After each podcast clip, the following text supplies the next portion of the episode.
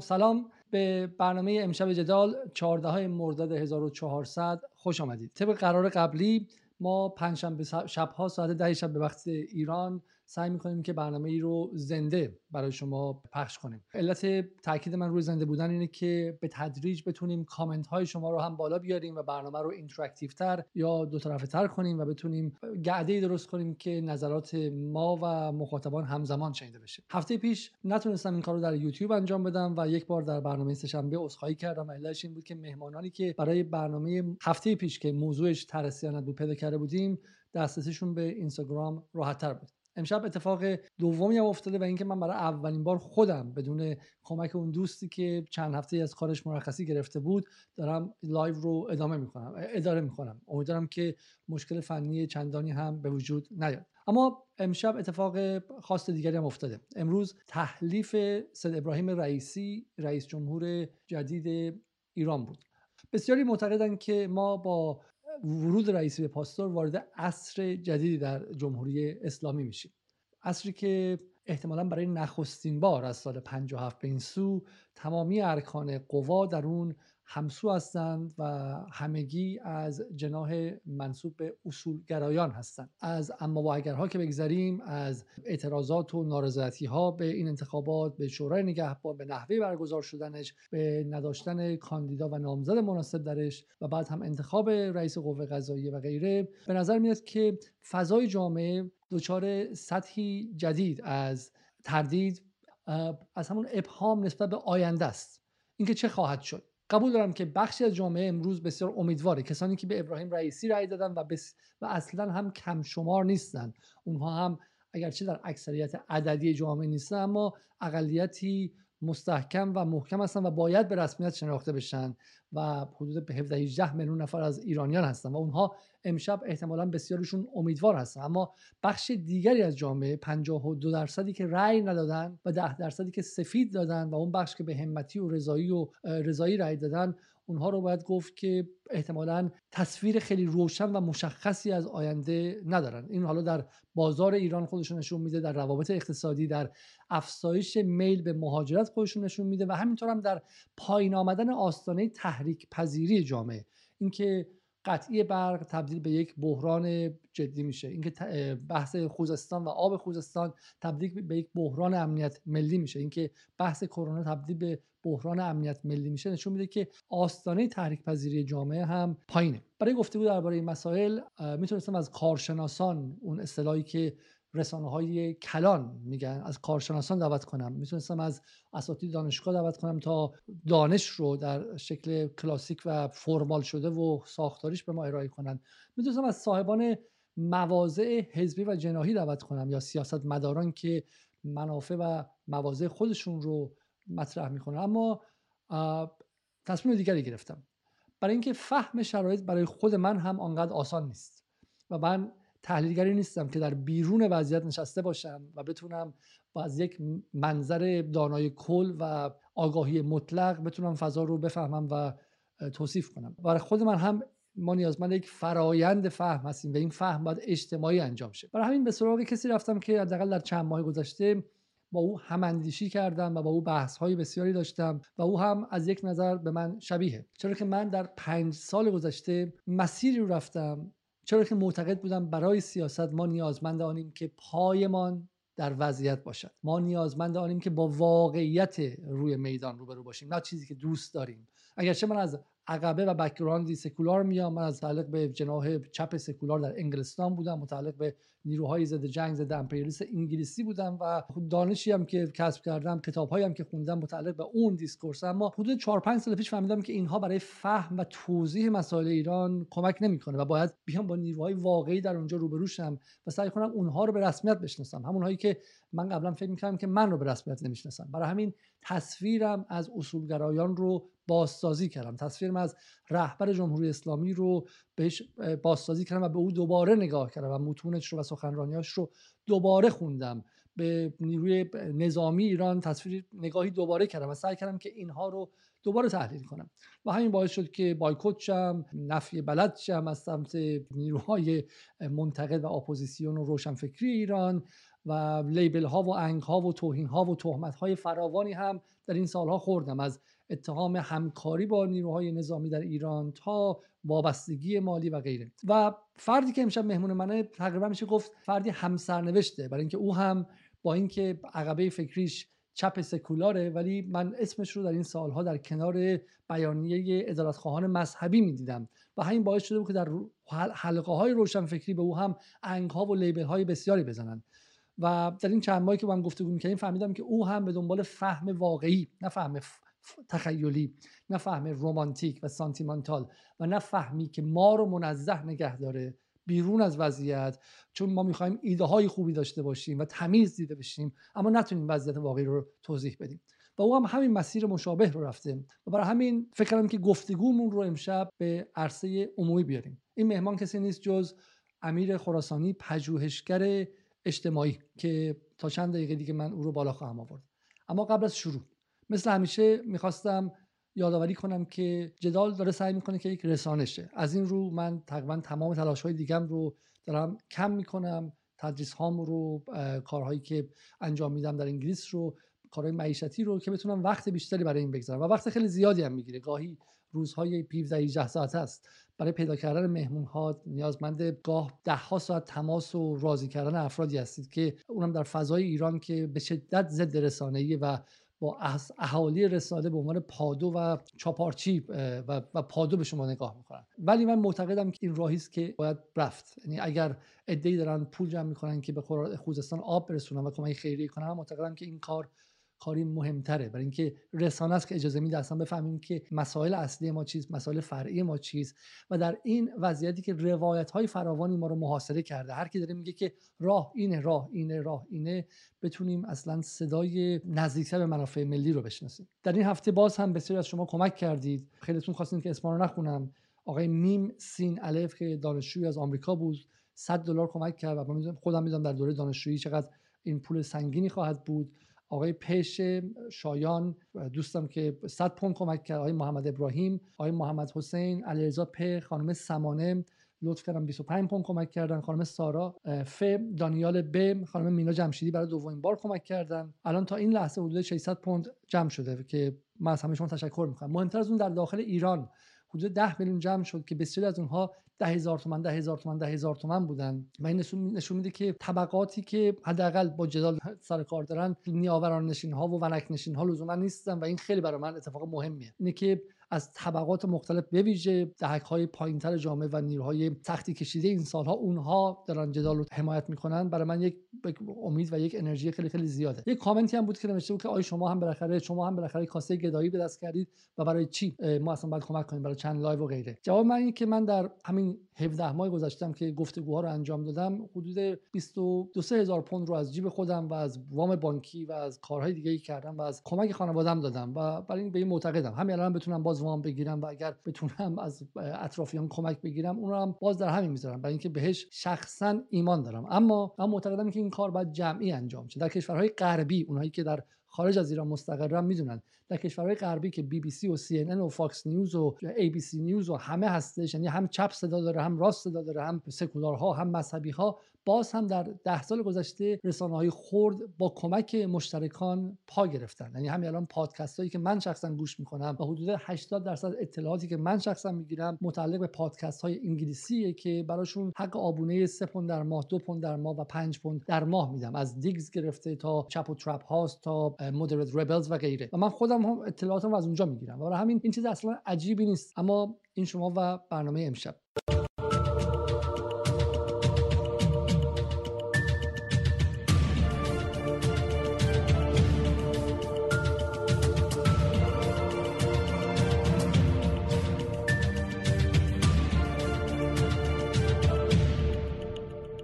خب سلام امیر. امیدوارم که خوب باشی سلام. خیلی خیلی ممنون که قبول کردی. برای اینکه دفعه اولم هستش و همه مشکلات خاص خودش داره و من از تو به عنوان آزمایشگاهی موش آزمایشگاهی حالا خودت گفتی دیگه.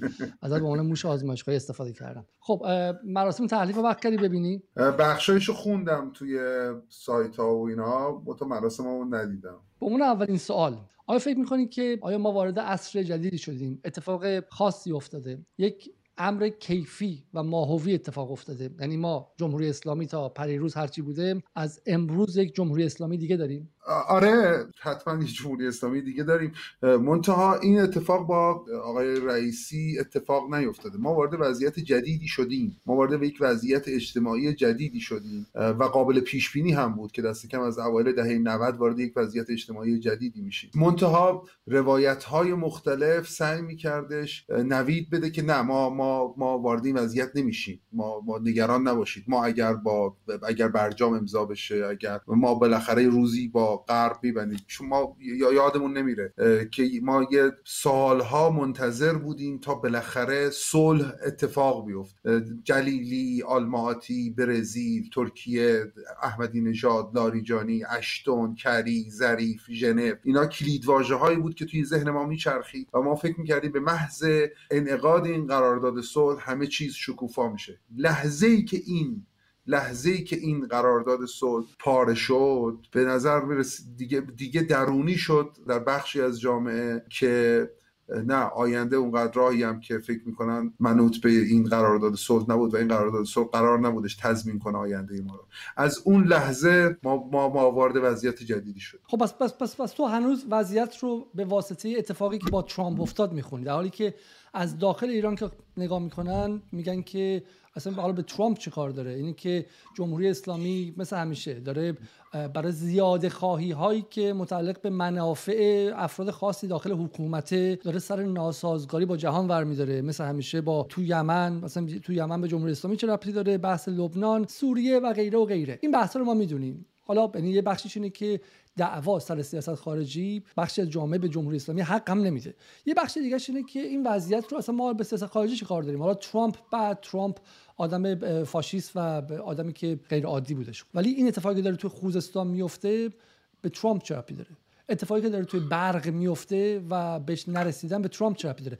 بحث واکسیناسیون بحث کرونا بحث این که اصلا به نظر میاد بخشی از نظام براش مهم نبوده. آقای نمکی اصلا براش بیخیال بوده. به اون طرف اومده گفته که ما واکسنش می‌دونم تا فلان روز دو میلیون دوز در ماه تولید می‌کنیم. بعد اومده گفته که تولید نشده. به همین راحتی. و هیچ شفافیتی نبوده. یعنی به این دو تا اتفاق همزمان داره میفته برای اینکه حالا وارد بحث شیم. اینی که بله قبول دارم. یه بخشی هستش که بحث ساخت امنیت ملی ایرانه.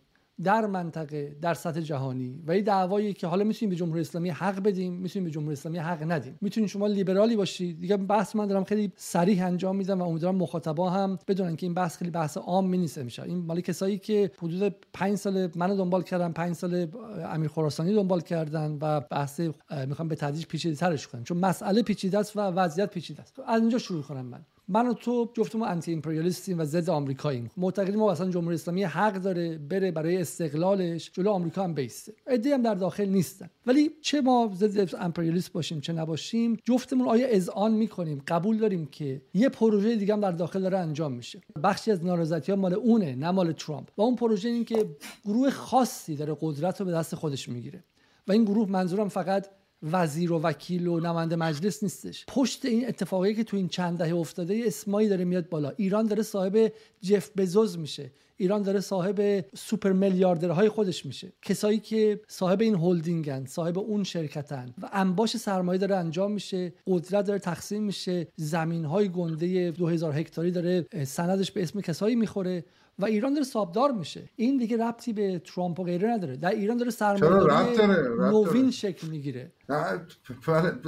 یه سوالی من بپرسم. ولی ببین تو تمام این سالها کی میگفتش که چه گروهی موافق حزم شدن یا حزم نشدن توی بازارهای جهانی بودن؟ یعنی شما چیزا فعالان اقتصادیتون یا کسانی بودن که از حزم نشد حزم نشدن و حزم نشدن در بازار جهانی سود می بردن یا کسانی بودن که از حزم شدن در بازار جهانی بنا بود سود ببرن. درسته؟ پس پس پس اینجا نقطه که این دوتا به همدیگه می‌رسن.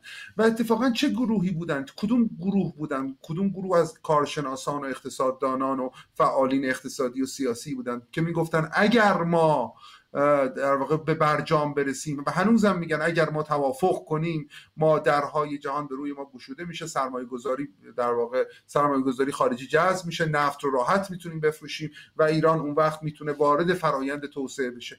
دقیقا همون گروهی که این حرف رو می‌زدن اون سی این سیاست خارجی رو پیش بردن همون گروه سیاست توسعه ای رو در داخل پیش بردن همون گروه شکلی از توسعه رو در داخل پیش بردن که از یک طرف موجب در واقع انباشت بسیار نامتقارن سرمایه شدش و از یک طرف دیگه این انباشت از سرقت عظیم از توده ها به دست اومده. سرقت از خاک سرقت از آب سرقت خونه سرقت از خانه. یعنی از ایرانی ها طی این سالها خانه زدایی شده. سرقت از در واقع سرقت و مهمتر از همه سرقت آینده. خب در واقع آینده قشر از قشر اندکی تضمین شد برای نسل ها و آینده عموم مردم سرقت رفتش. در نتیجه ما اینجا وارد یه فرایندی میشیم. به ما قول یه آینده ای داده شده بود. به ما گفتن اگر ما تفاهم کنیم با با امریکا خب آینده شکوفا خواهد شد. در عین حال داشتن در اینجا با فرای با پروژه با یک پروژه توسعه که کارگزاران بخشیش بودش بخشی از اصولگرایان در واقع جزئیش بودن آینده ما رو میدزدیدن. خب؟ و به ما و به ما نگفتن ما داریم آیندهتون رو میدزدیم میدزدیم. به ما گفتن که نه اگر صلح کنیم اگر برجام اتفاق بیفته در واقع صاحب آینده خواهی شد. اینجاست که این این دوتا خیلی رو هم میشینن. کاملا هم پوشانی دارن. خب ببین درسته. یعنی یه بخشی یه بخشی روایتی داشت که اگر ما بریم پای برجام و این بحث الان نبود. یعنی شما نگاه که می‌کنی آیه رفسنجانی که سلف این قضیه است سلف دیگه درسته یعنی پدر معنوی بله، این بله. نگاهه از سال نه فقط 68 قبل از اون بحث مکفارلن شما دنبال کنی از سال 66 و اینها حالا خیلی شاید بدونن خیلی هم ندونن. اولین بحران خیلی جدی تو ایران بحث این بود که هاشمی رفسنجانی می‌خواست در رو به سمت آمریکا باز کنه. سر قضیه مکفارلین رفت با آمریکا و با ریگان اون موقع عملا آشتی کرد. اون موقع جناح آیه منتظری مرحوم منتظری توی توی دفترش مهدی هاشمی و درست مهدی هاشمی این قضیه رو لو داد به روزنامه لبنانی کشیده شد. این قضیه در داخل بود. همون موقع بحث این بود که حسن روحانی احتمالا نماینده آقای آقای هاشمی رفسنجانی بود. می‌خواست با آمریکا آشتی کنه. و هاشمی از روزی که اومد دو تا پروژه همزمان رو پی گرفت. یکی پروژه پروژه چی بهش میگن؟ پروژه سازندگی. اسم دیگه چی بود؟ پروژه مانور تجمل حالا بهش میگن تو فارسی. ولی ولی به شکلی چرخش ایدولوژیکی انجام داد که اگر تا قبل از اون مساوات و عدالت اجتماعی که برآمده از انقلاب 57 بود فضیلت شناخته می‌شد و عدالت سیاسی هم همینطور. این بود که اگر ما می‌خوام بریم تو جبهه کشته من هول می‌ذارم که بچه منم بیاد تو جبهه. نه اینکه من اگه آیت الله هم بچه‌مو تو خونه توی پستو قایم کنم درش هم قفل کنم یا بفرستمش انگلیس و آمریکا درس بخونه بعد بچه مردم بره تو خط مقدم بدون داشتن سلاحا کشته شه قرار که اون نبود که سال 68 که شد آیه هاشمی رفسنجانی گفت ما الان وارد اصل جدیدی شدیم و اونهایی هم که می‌خوان زهد فروشی کنن. اصطلاحش برای به شکلی عدم انباش سرمایه زهد فروشی بود. وقت زهد فروشی اینها هم تموم شده و ایران وارد چرخه داشتن سرمایداری و سرمایداران شد. خب چون نگاه به نظر من این بود. حالا من هم توضیح بدم. ما تخیل چه می‌دونم به یال ساراتی نمیداریم. اینجا نمیگیم.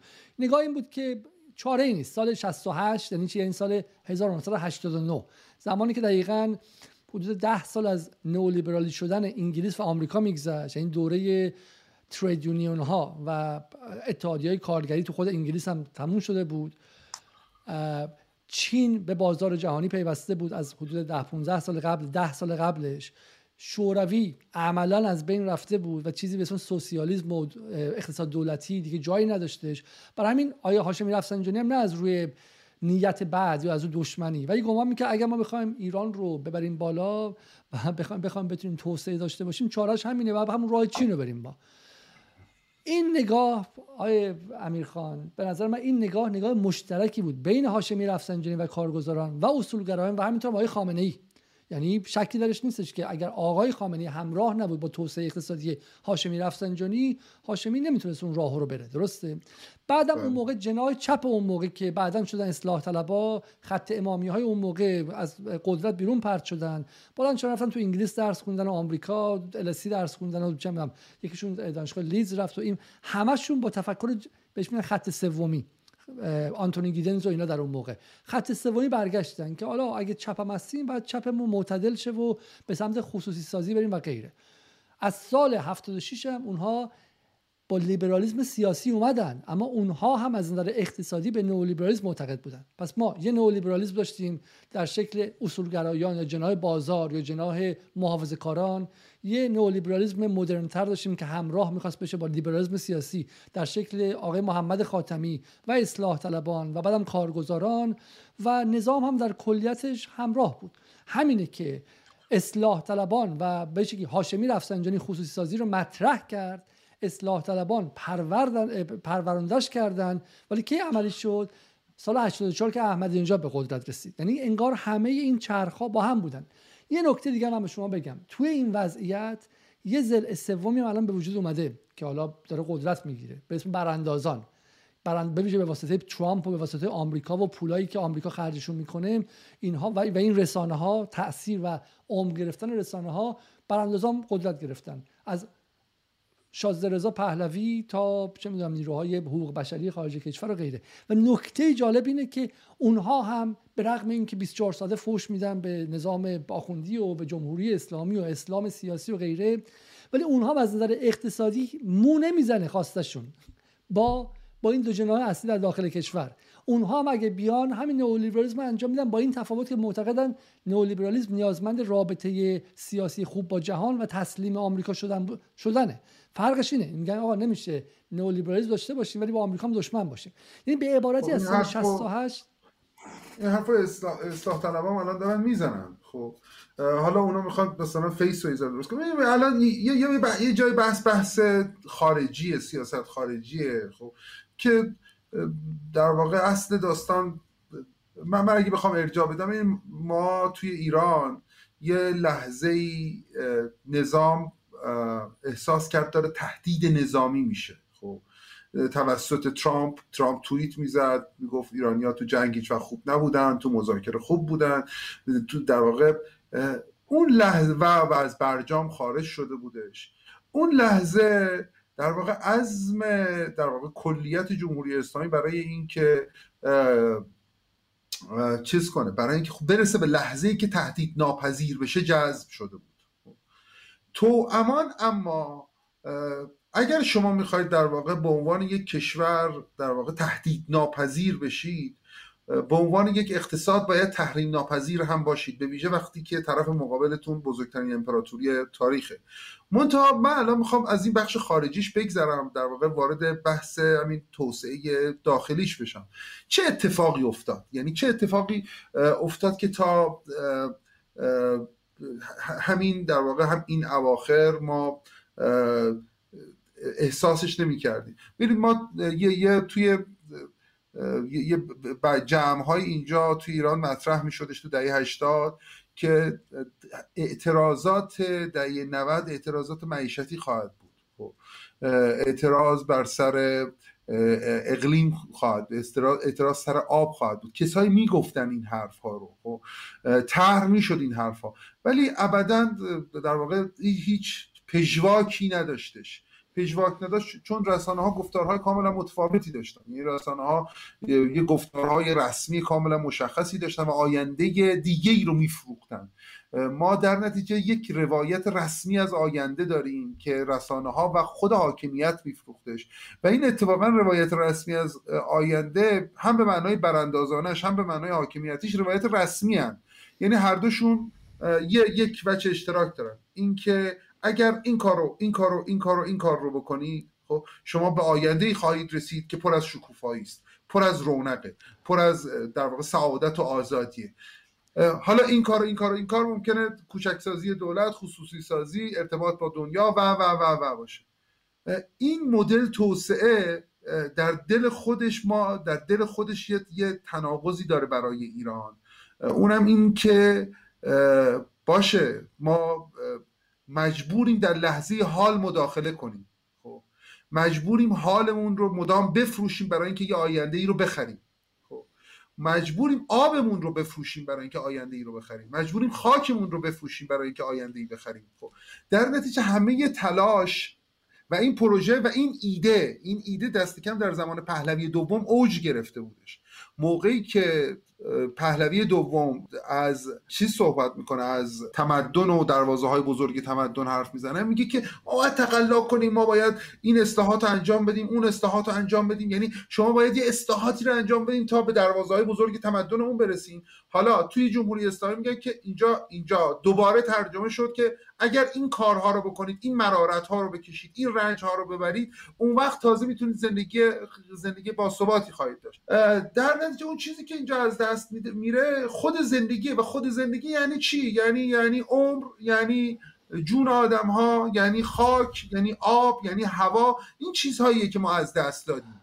یه یه وایسا. این دقیقا اصل قضیه و ما امشب می‌خوام در مورد این حرف بزنیم. حالا اصل داستان اینه. دو طرف دارن میگن که ما می‌خوام به شما آینده بدیم. ببینید اون کسایی که اصلاح طلبا کارگزاران رضا پهلوی هم حرف تو رو می‌زنن. امیر خب برای همین بله. فرقش مشخص شه. اونا میگن که به که جمهوری اسلامی و بخش سخت نظام و تندروهاشون به اسم یه آینده ای که حالا بعدا میاد. برای بعضی که دهیش هستیم بود که حالا آینده رو اینجا بهتون نمیدیم. بریم تو اون دنیای دیگه بعد از شهید شدین اون دنیا بهتون اجرتون میدیم. اجرتون با امام زمان. یه بعدش این شد که نه ما یه مسیری داریم میریم.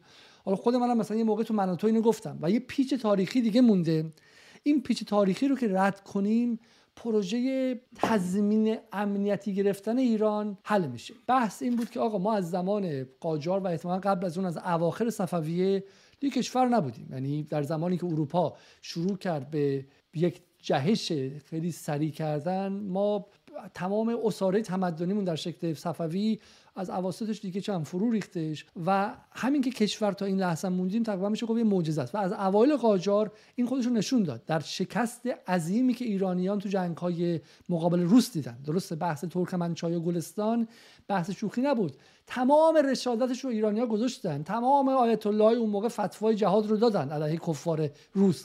و نتونست کشور نتونست که خودش رو حفظ کنه خب؟ و این تو همین جا هم میگم معجزه بود که خودشون نگه داشتن. و از اون موقع به این ور بحث تضمین امنیتی گرفتن یکی از روایت ها بوده. می‌دونین که عباس میرزا وقتی نگاه کرد نگفتش که غربی ها چقدر خوبن یا چقدر چه می‌دونم زناشون موهای بلند دارن خودشون چقدر چشای آبی قشنگی دارن چقدر سکولارن چقدر کتاب. نه حرفش این نبود. این بود که آقا اینها چه دارن که می‌توانند قشون منظم و قوی داشته باشند که بقیه ملل را اینقدر آسان شکست دهند. با حسرت عباس میرزا نگاه کرد به قشون روس خب و گفت چرا ما اینو نداریم؟ من بعد وقت مثلا آقای خامنه‌ای میره میشینه از سال می‌بینه از نیروهای نظامی فکر می‌کنم که okay. یعنی این moment تاریخی این لحظه تاریخی ادامه همونه. می‌خواد هنوز به اون لحظه برسه که شکست نخوریم. درسته. یه بخشش اینه. ولی ولی سوال اینه که اون طرف اون طرف تو داره میگه اونم وعده ای که داره میده وعده واقعی نیست. اون آینده ای که اصلاح طلب و یا لیبرال ها یا اونها وعده میدن اون هم به شکلی وعده راستی نیست چون اونا میگن اگر بریم بشینیم پای اصلا وعده دادن راستی آینده شما تضمین میشه و بعد یعنی از یه سال دیگه می‌تونی زندگی خوب داشته باشید درسته؟ حالا اینجا اصلا وعده دادن تضمین نیست. در واقع آیه چی میگن؟ چی گفتی الان؟ راستین نیست. وعده دادن وعده آینده دادن راستین نیست. می‌دونی چه نکته سر اینه که شباهت همه اینها اینه که همشون یه آینده ای رو وعده میدن و به ما میگن باید وارد یک فرای باید در واقع این ریاضت ها رو بکشید تا به این آینده برسید. یه یه یه, یه, داستان جالبی تو این زمین وجود داره. این اوکازیو همراه سندرز یه بار از ازش پرسیدن تو که همراهی کردی با سندرز؟ سناتور سناتور آره چپ سناتور چپ امریکایی. آره. سندرز اون موقع افتاده بود توی بیمارستان حال قلب اوضاع قلبش به هم ریخت. گفته بود تو که چیز کردی در واقع همراهی کردی با برای چه آینده ای با سندرز همراهی کردی؟ یه جمله یه جمله فوق العاده داره که یه بینش خوبی توشه. اونم اینه که ببین ما هیچ وقت نمی‌تونیم آینده رو پیش فرض بگیریم. ما بر اساس مناسبات فعلیمون در واقع خود مناسبات اجتماعی یعنی ما هیچ وقت نمی‌تونیم آینده رو ببینیم خب؟ فقط قدرتی که می‌تونه آینده بسازه. یعنی همیشه یه قدرتی میاد میگه که من تو رو می‌خوام ژاپن اسلامی کنم تو رو از دروازه های تمدن رد کنم. تو قرار آلمان بشی تو قرار این کارا رو بکنی تا سعادتمند بشی. معروف ترین جمله جمله های خمینی توی بیت زهرا. همش آینده فروشی اون سخنرانی میگه ما یه یه ما... یه فرق ما دنیای شما رو می‌سازیم آخرت شما رو می‌سازیم. ما برخلاف شاه که قبرستان ها رو آباد کرد ما کشور رو آباد می‌کنیم. تمام سخنرانی آیت الله خمینی تو 12 بهمن 57 فروش آینده است. یعنی داره آینده ای می‌ذاره چون اون موقع حدود 3 میلیون نفر رفتن از فرودگاه آوردنش. بزرگترین یه بار دیگه این جمله رو تکرار کن. همینه که گفتی. آقای خمینی گفتش. ما نه فقط دنیای شما رو می‌سازیم بلکه سعادت شما رو هم می‌سازیم. انسان آب بودن میدیم. آب آب میدیم. آب رو مجانی می‌کنیم. گاز رو مجانی می‌کنیم. برق رو مجانی می‌کنیم. خب اوکی. نکته سر همینه. نکته سر من, کلمه رو یه ذره دقیق تر بکنم ما توی دو تا لحظه هستیم. ما کسی نمیگه رویا نفروشید یعنی بدون رویا که عکت سیاسی نمیشه کرد. ما باید رویا داشته باشیم برای اینکه عکت سیاسی بکنیم برای اینکه عمل سیاسی بکنیم. منتها این رویا باید یک وابستگی به زندگی داشته باشه خب؟ اتفاقا اگر آقای خمینی میگفتش ما ما قرار ما قرار است مثلا به چه می‌دونم شبیه فلان کشور بشیم شبیه بهمان کشور بشیم یا قرار چی؟ مردم سالاری دینی داشته باشیم که خب کسی نمی‌خرید ولی همه میفهمیدن آب یعنی چی؟ همه میفهمیدن برق مجانی یعنی چی؟ اصلا اسمش بود برق امام. همین برقی که الان بعضی در واقع غیر قانونی می‌گیرن اسمش می‌ذارن برق امام. خب این نکته سر همین اینجاست. یعنی در واقع انقلاب در واقع رهبر انقلابی که داشت شکل می‌گرفت داره به انزمامی ترین شرایط در واقع رجوع می‌کنه. به خود زندگی داره رجوع می‌کنه. برای اینکه بتونه یک رویایی رو از دل خود زندگی بتونه بسازه. خب؟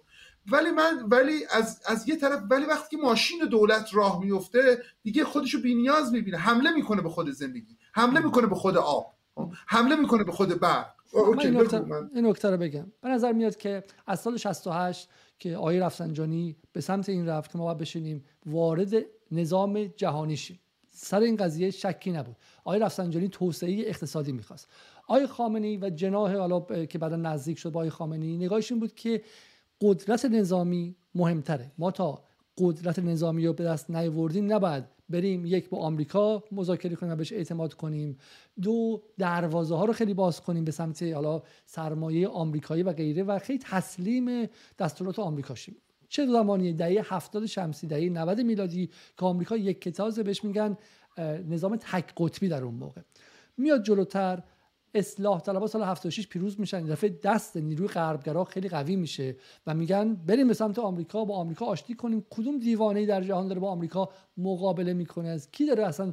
دیگه این روزها فقط کره شمالی مونده و ما و لیبی و غیره. چهار پنج تا دیوانه در جهان که هنوز دارن مقابل نظم جهانی میستن راه توسعه است راه خصوصی سازی راه توسعه 100 درصدی و سریع و حتی به قیمت قربانی کردن نیروی انسانی هزینه جراحی دادنه و بعدم آشتی کردن با آمریکاست. همه کشورها این کارو می‌کنن. حتی کمونیستای قبلی ویتنام و چین و غیره. میان جلوتر از 76 درگیری ها در داخل هم شما می‌تونید ببینید. خب حالا این دعوای خارجی مابعضای داخلی داره و برعکس. تا می‌رسیم به سال 2001 آمریکا یه کار عجیبی می‌کنه. آمریکا میاد و یک سمت ایران رو و سال 2003 یعنی 82 سمت دیگه ایران رو اشغال می‌کنه و فارغ از اینکه اون موقع ایران به ظاهر به نسبت امروز به نسبت حتی دوره روحانی به شدت بچه بهتری بود رئیس جمهورش محمد خاتمی بود گفتار رسمیش پلورالیزم چند صدایی بودن رواداری بحث تغییر قانون اساسی عبور از جمهوری اسلامی و گذار به دموکراسی حذف ولایت فقیه بود اما بوش میگه اصلا من کاری ندارم. محمد خاتمی چه می‌دونم سید علی خامنه ای حسن رو بر من همشون یکی هن.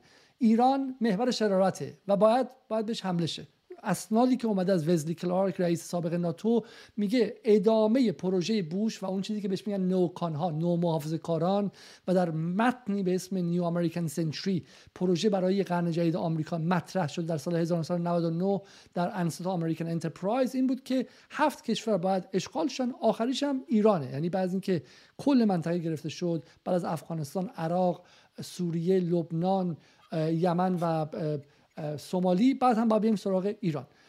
از اون لحظه است که ما میگم این تنش همچنان ادامه داره. بعدی به نظر من فضا مهیا میشه و کسی مثل احمدی نژاد میاد و دولت همراستا میشه با اون پروژه نظام. پروژه نظام چیه؟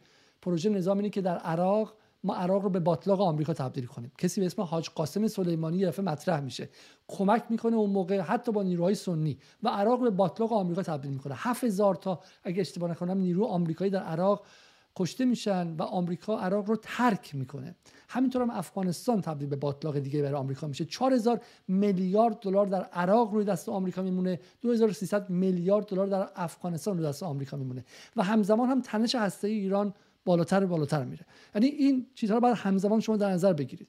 حالا سال 2009 اتفاقاتی که میفته جنبش سبز تضعیف داخلی ایران برجسته شدن درگیری داخلی نهادهای جناهای داخل حاکمیت و همینطور هم کاهش مقبولیت کلی نظام سیاسی. من معتقدم که باعث شد دست ایران در مذاکرات خارجی هم بسته تر شه و به تدریج اوبامایی که آمده بود با ایران آشتی کنه تطمیع شد تا تحریم ها رو به اجرا بذاره. از سال 90 تا 92 تحریم ها کمر ایران رو تا حدی خورد کرد و ایران ابتدا در عمان در دیماه 91 گفتگو با آمریکا رو شروع کرد به وسیله علی اکبر صالحی و بعد هم انتخابات رو باز کردن انتخابات همونطور که می‌دونید تبدیل شد به رفراندوم هستی اگرچه تصادفی هم بود تا لحظه آخر کسی باورش نمی‌شد حسن روحانی برنده شه.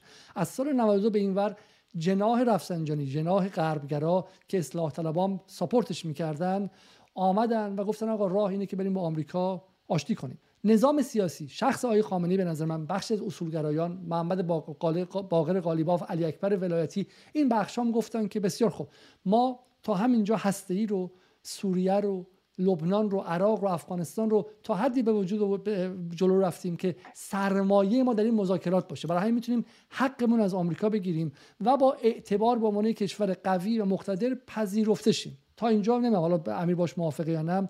و این پروژه بود که برجام برای همین برجام فقط یه مخالف داشت سعید جلیلی و گروه حالا مثلا تندرو. ولی کلیت نظام می‌گفت ما این مسیری که اومدیم آمریکا رو هی اذیت کردیم اینجا بهش فشار آوردیم ضربه اینجا یه لگد اینجا یه مش اینجا زدیم. آمریکا الان مجبور ما رو بپذیره. و عملا هم این داشت می‌شد و اون معاهده ای که به اسم برجام اومد بیرون معاهده صلح ایران و آمریکا بود به نظر من سال 2015 یا 94 و قرار بود بعد از اون وضع ایران تا حدی عادی سازی شد و بعد اتفاق استثنایی به اسم به اسم ترامپ افتاد. یعنی به عبارتی به عبارتی من فکر نمی کنم که جمهوری اسلامی حتی شخص های خامنه‌ای نیروهای امنیتگراتر و غیره حرفشون این باشه که بعد تمام آیندهتون رو به ما بدید. به نظر من اونها میگن که یه پیش تاریخی دیگه یه دوره دیگه یه دوره سخت ریاضت اقتصادی پذیرش تحریم مقاومت تا اینکه ما بتونیم جایی مقابل آمریکا وایسیم که آمریکا مجبور به پذیرش ما باشه. حالا اون موقع غنیسازی 20 درصد بود سال 94 جواب نداد ترامپ اومد. الان میریم سمت غنیسازی 90 درصد. حتی اگه لازم شد تست بمب هسته‌ای در کویر لوت. آقای خامنه‌ای هم می‌تونه یه جمله بگه که تف... اون روایت اون فتواش رو ازش بشه روایت و تفسیر دیگری که و غیره. حالا اگه بخوام این کارو کنیم چیه؟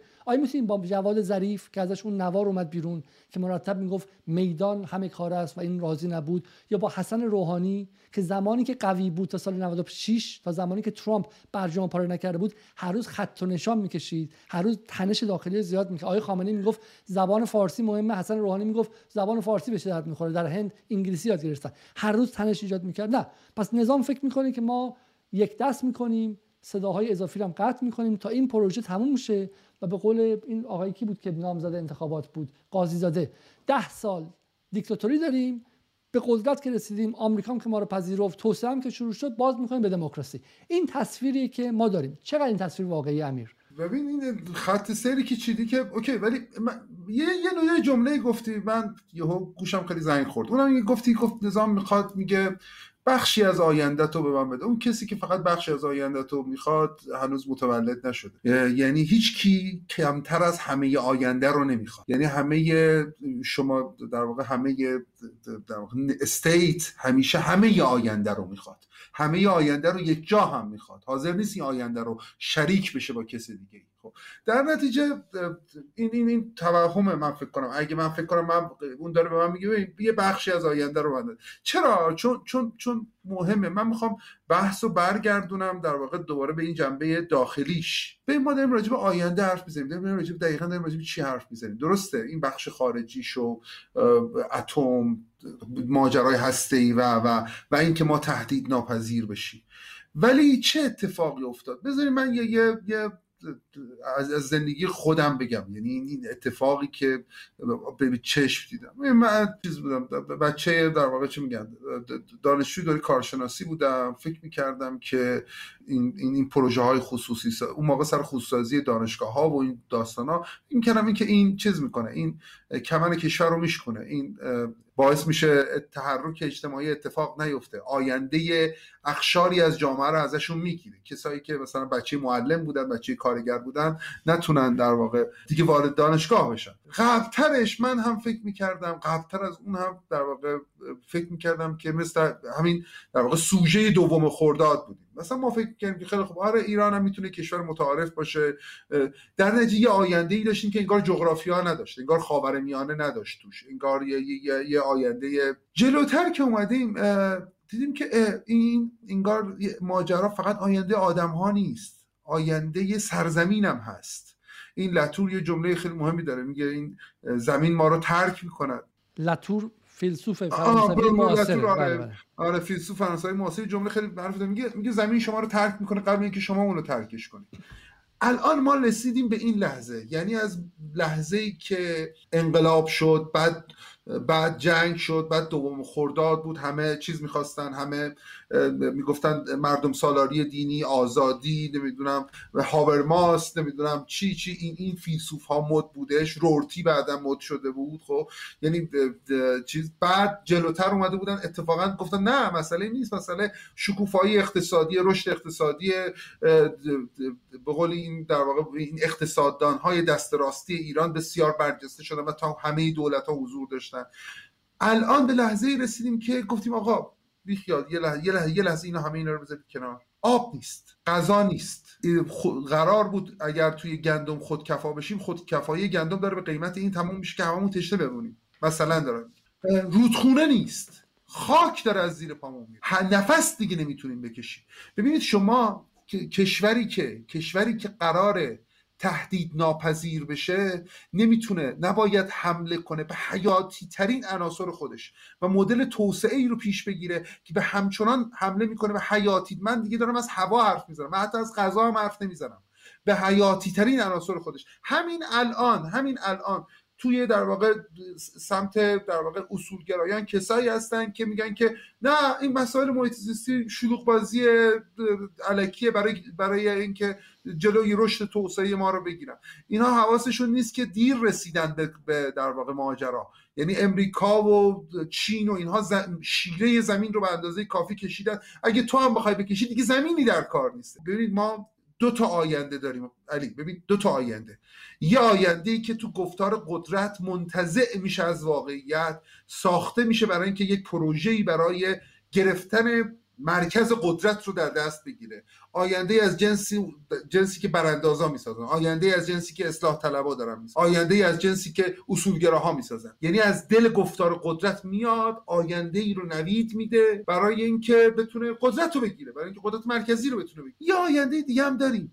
آینده ای که اون خانومی که میاد بیرون و میگه آب به من بده. میگه این تظاهرات میگه من اومدم تظاهرات بکنم نمی‌دونم این تظاهرات مسالمت آمیز آب می‌خوام. بذار بذار این ویدیو رو ببینیم. این ویدیو رو ببینیم چون من با تو مخالفتی باد دارم. آقا آقا مظاهرات سلمیه چرا آتیش می‌زنی؟ کاملا سلمیه. چرا تیر میندازی؟ تو که خاکت نبردن آبت نبردن. گوش کن. ما مظاهرات سلمی می‌خوایم.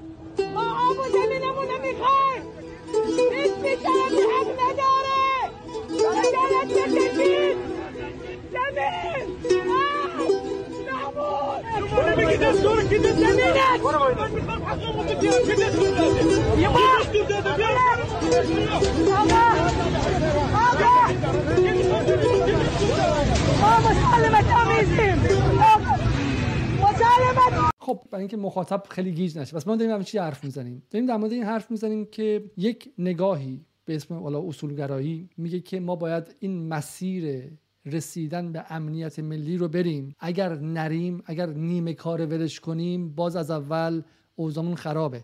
اگه دفعه قبل سال 92 اوضاع اقتصادیمون اینقدر به هم نریخته بود و ترس این نبود که آشوب بشه نرفته بودیم پای میز مذاکره وقتی دستمون به قدری کافی پر نبود عهدنامه صلحی که سال 94 ازش میومد بیرون اون برجام نمیشه که پدر ما رو در بیاره. و نگاهش اینه که ما باید این تا تای خط بریم. تای خط هم اصلا ممکنه اصلا اتم باشه ممکنه قانونسازی 90 درصد باشه ممکنه موشکی باشه ممکنه یمن باشه. یه جایی که اون طرف دیگه نتونه. برای همین تو همین دعواها هم تو همین یه سال دو ساله نگاه کنی که ما سر آب و برق و خوزستان حرف می‌زنیم اون ولی جنگی در جریانه. الان نزدیک فجیره بندر فجیره توی دریای عمان جنگ نفکش هاست. تنش نظامی بین ایران و غرب و سعودی و اسرائیل هیچ وقت اینقدر زیاد نبود. نبوده. همین روزایی که ما سر اینکه دختر دوچرخه سوار رو تو خیابون گرفته کمیته حرف زده فضای سیاسی و بی بی سی پررنگش کرده و این بحثا ایران و غرب عملا در حال جنگن. چون یه نگاه اینه. یه نگاه اینه که میگه آقا این انتخابات مال این نبود که ایران مثلا دیکتاتوری رفته. این بود که عملا ما در وضعیت استراری هستیم. ولی آقای خامنه ای نمی‌تونه؟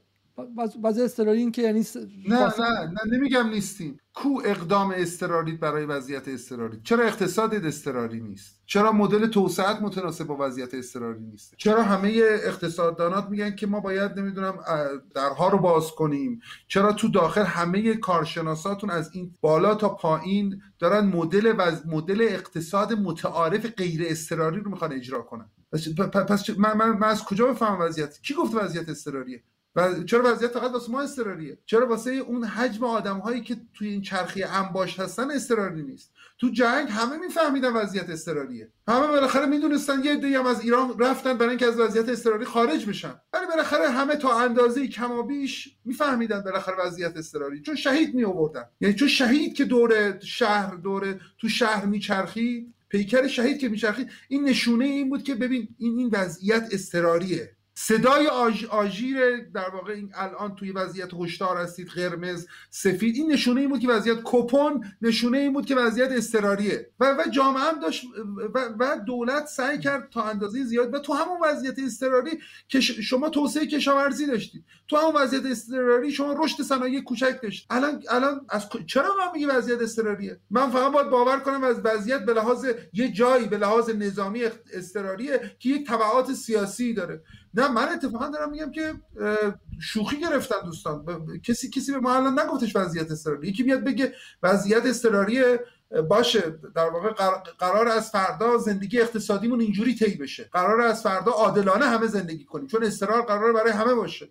به نظر من به این بحث برای اینکه برای اینکه طبق بندی کنیم برای مخاطب و مخاطب گیج نشه اینه که دو دعوا. اون دعوایی که ما 24 ساعته میشنویم اینه که یکی میگه الان بریم بشینیم پای میز مذاکره. الان بریم بشینیم و با آمریکا بسازیم و اگه بسازیم مشکل حل میشه. اون طرف هم قبلا میگفتش که مقاومت شهدا وظیفه اسلام. الان دیگه اون حرفا هم لازم نیست بزنه. میگه آقا ما رفتیم نشستیم. تا حد زیادی هم هر چی خواستن دادیم. در راکتور هم بستیم جواب نداده. الان به نظر من اصولگراها هم یه زبونی پیدا کردن. چون قبلا هی شعارهای خیلی گنده می‌دادن بدون اینکه بتونن مثال و نمونه ای داشته باشن. الان نمونه تاریخی هم دارن. ولی تو حرفت فرق داره با جفت این دوتا آدم. این یعنی با دو تا این جناح. این نیستش که بریم تسلیم آمریکا شیم قضیه حل میشه. آره. یا اینکه بریم وایسیم ببندیم و مثل های ولایتی مثل یمنی ها پابرهنه راه بریم به شکممون سنگ ببندیم و مقاومت کنیم. حرف تو پس چیه؟ توضیح بده اول که مخاطب گیج نشه.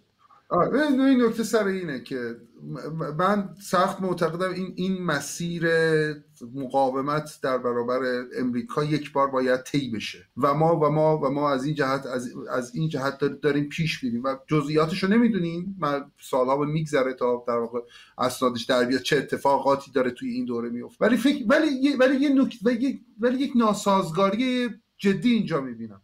ناسازگاری جدی اینه که اتفاقا اون باید تبدیل به امر اجتماعی بشه. چرا تبدیل به امر اجتماعی نمیشه؟ می‌دونید چه؟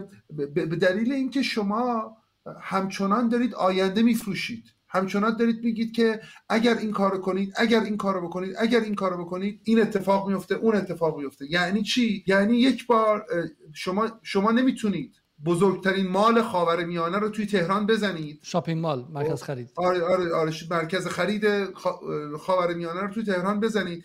بعد از آدم ها انتظار داشته باشید که بیاید پای چیز بیاید پای بیاید پای مقاومت. پس این از کجا در اومده؟ بذار من یه مقایسه دو, تا چارتایی خیلی ساده بکنم. این انتخابات انتخابات خیلی مهمیه و, و به یه و به یه مفهومی برسم انتخاب اینه و دوستانه و آقایون اصولگرا که حامی پروژه مقاومتن ابدا درکی از این ندارن. کامل به نظر می‌رسه کاملا ذهنشون توهی از این. یا دست کم یا دست کم اتفاق ولی اینه. توی تهران در بد تو تهران در بدترین حالت در بدترین حالت آمار رسمی میگه هفت بین هفت الا چارده هزار تا بی خانمان داریم. چه چه اتفاق؟ من میگم اصلا 50 هزار تا بی خانمان داریم. طبق بازم طبق اعداد رسمی برای هر بی خانمان تو این شلترها 31500 تومان خرج می‌کنه. نکته سر اینه شما یه شهری دارید که بی خانمان داره و شهری دارید که مرکز خریدی داره که 85 هزار میلیارد تومان قیمت گذاری شد این شهر این دول می‌تونست تصمیم گیری کلان طور دیگه ای باشه. تصمیم گیری اینطوری باشه که ما بی خانمان نداشته باشیم.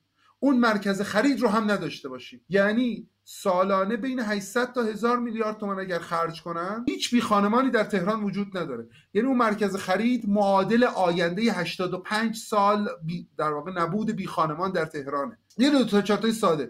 ولی ولی ولی نک...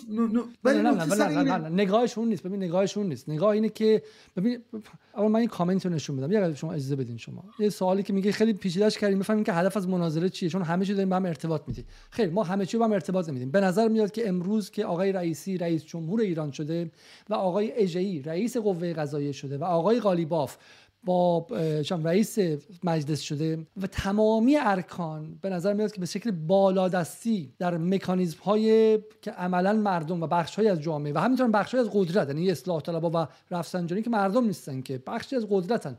اون بخش هم از قدرت کنار گذاشته شدن فعلا تعلیق شدن فعلا که نظام بتونه یه سکان دستش داشته باشه. برای چی؟ برای قبلا که نظام پشت این میز بازی بود و میگفتش که اگر بزنید ما هم می‌زنیم. اگر خوردی اون طرف از زیر کسی پشت دستش وایستاده بود میگوش که نه هیچ کاری هم نمی‌تونن بخونن. صندوقشون هم خالیه. ذرات هم خالیه. ما صلح می‌خوایم با غرب. صداهای متفاوتی از ایران به بیرون میومد و این اجازه نمی‌داد که ایران بتونه این چیزی که امیرم میگه این یک بار تنش آمریکا رو که بتونه به یک صلح دائم تبدیل رو حل کنه. به نظر میاد که همه اون صداهای متفاوت بیرون شده که بتونه این پروژه جلو بره. حالا ما حرفمون چیه؟ حرفمون که این این خود تخیل سیاسیه فانتزی سیاسیه. چون تو سیاست مؤلف های دیگه هم هستن. اون زنی که تو خوزستان داشت داد می‌زد که گشنم آب می‌خوام خاک می‌خوام اون که وای نمیسته که حالا شما برید چه می‌دونم مثلا آمریکا بلوف بزنید غنی سازیتون بالا بره و غیره. زمانی که نظام سیاسی در ایران داره بینهایت نیستش. و این رو گمانم خود نظام سیاسی هم بدونه. خود آقای خامنه هم بدونه و کسانی که طراحی کردن و مهندسی کردن این نظم جدید رو قالیباف اجئی رئیسی رو این نظم مهندسی کردن اونها هم بدونن که زمانشون بینهایت نیستش. حالا چند تا اتفاق همزمان افتاده. یکیشونه که امیر داره میگه اینه که در کنار مسئله اقتصاد ایران که از سال 68 هی می‌خواسته اقتصاد بازار آزاد باشه هی می‌خواسته بخشی از نظام جهانی باشه نظام جهانی هم بهش راشد نمی‌داده و تنها کاری که کرده نفت فروشی کرده و غیره در کنار بحران اقتصادی به خاطر تحریم ها مسائل طولانی توسعه که از زمان پهلوی شروع شده و به الان رسیده داره به میوه می‌رسه میوه زهرالود بحث خوزستان که از سال 1130 شروع شده مسئله زودتر 1110 شروع شده کسافتش امروز داره می‌زنه بالا یه بحران. بحث اصفهان که با انتقال آب و مشکل آب از دهه 70 شروع شده الان داره مشکلش می‌زنه بیرون. بحث برق همینطور. بحث کرونا که بحران جدید و جهانیه. تو آمریکا هم زده نزدیکش هم نیم میلیون نفر رو کشته تو انگلیس هم زده کشته تو ایران که بعض اقتصادیش هم خرابتره داره می‌زنه بالا. و جواب نظام چیه؟ دو تا جواب ما تو ایران کلا داریم. یه جواب اینه که بریم با آمریکا آشتی کنیم نفت بفروشیم پول بیاد نوها یا تکنولوژی جدید از غرب بیاد. یکیش میگه نه خودمون تو داخل می‌سازیم. و ادامه میدیم مقاومت رو تا اینکه آمریکا دست از دشمنی برده این دو جوابه. بحث ما امشب اینه که اگر این پروژه کار نکرد چی بشه؟ برای همینم که ابهام تو داخل وجود داره. چون کسی نمی‌دونه که حالا ما اصلا همه بیرون کردیم تک دست شدیم. آیا این تک دست شدن مشکل رو حل می‌کنه؟ آیا یک دست شدن و نداشتن منتقد مسئله رو حل می‌کنه؟ این همه سال که صداهای منتقد رو زندان کردیم این همه سال که چه می‌دونم همون موقع عزت الله صحابی سال هفتاد گفت گفت این جنس توسعه خطرناکه دارین حاشیه رو حذف می‌کنید.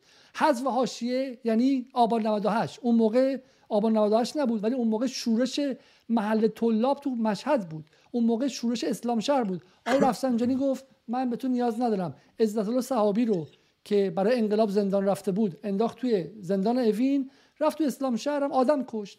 صد نفر سال 50 نفر آقای افسنجانی اون موقع آقای ناطق نوری هم فقط وزیر کشورش بود. یا این ور نمی‌دونم کی بودش. زدن کشتن. فیلم شورش علیه سازندگی رو ببینید. روزنامه هم نبودن اون موقع شبکه اجتماعی هم نبود. صدای کسی در نیامد که توسعه جلو بره. ماشین توسعه جلو بره. سوال اینه که یک حالا ماشین توسعه جلو رفته یا نرفته؟ آیا فقط مسئلهش تحریم ماشین توسعه یا نه؟ سوالی که امیر می‌پرسه مهمتره.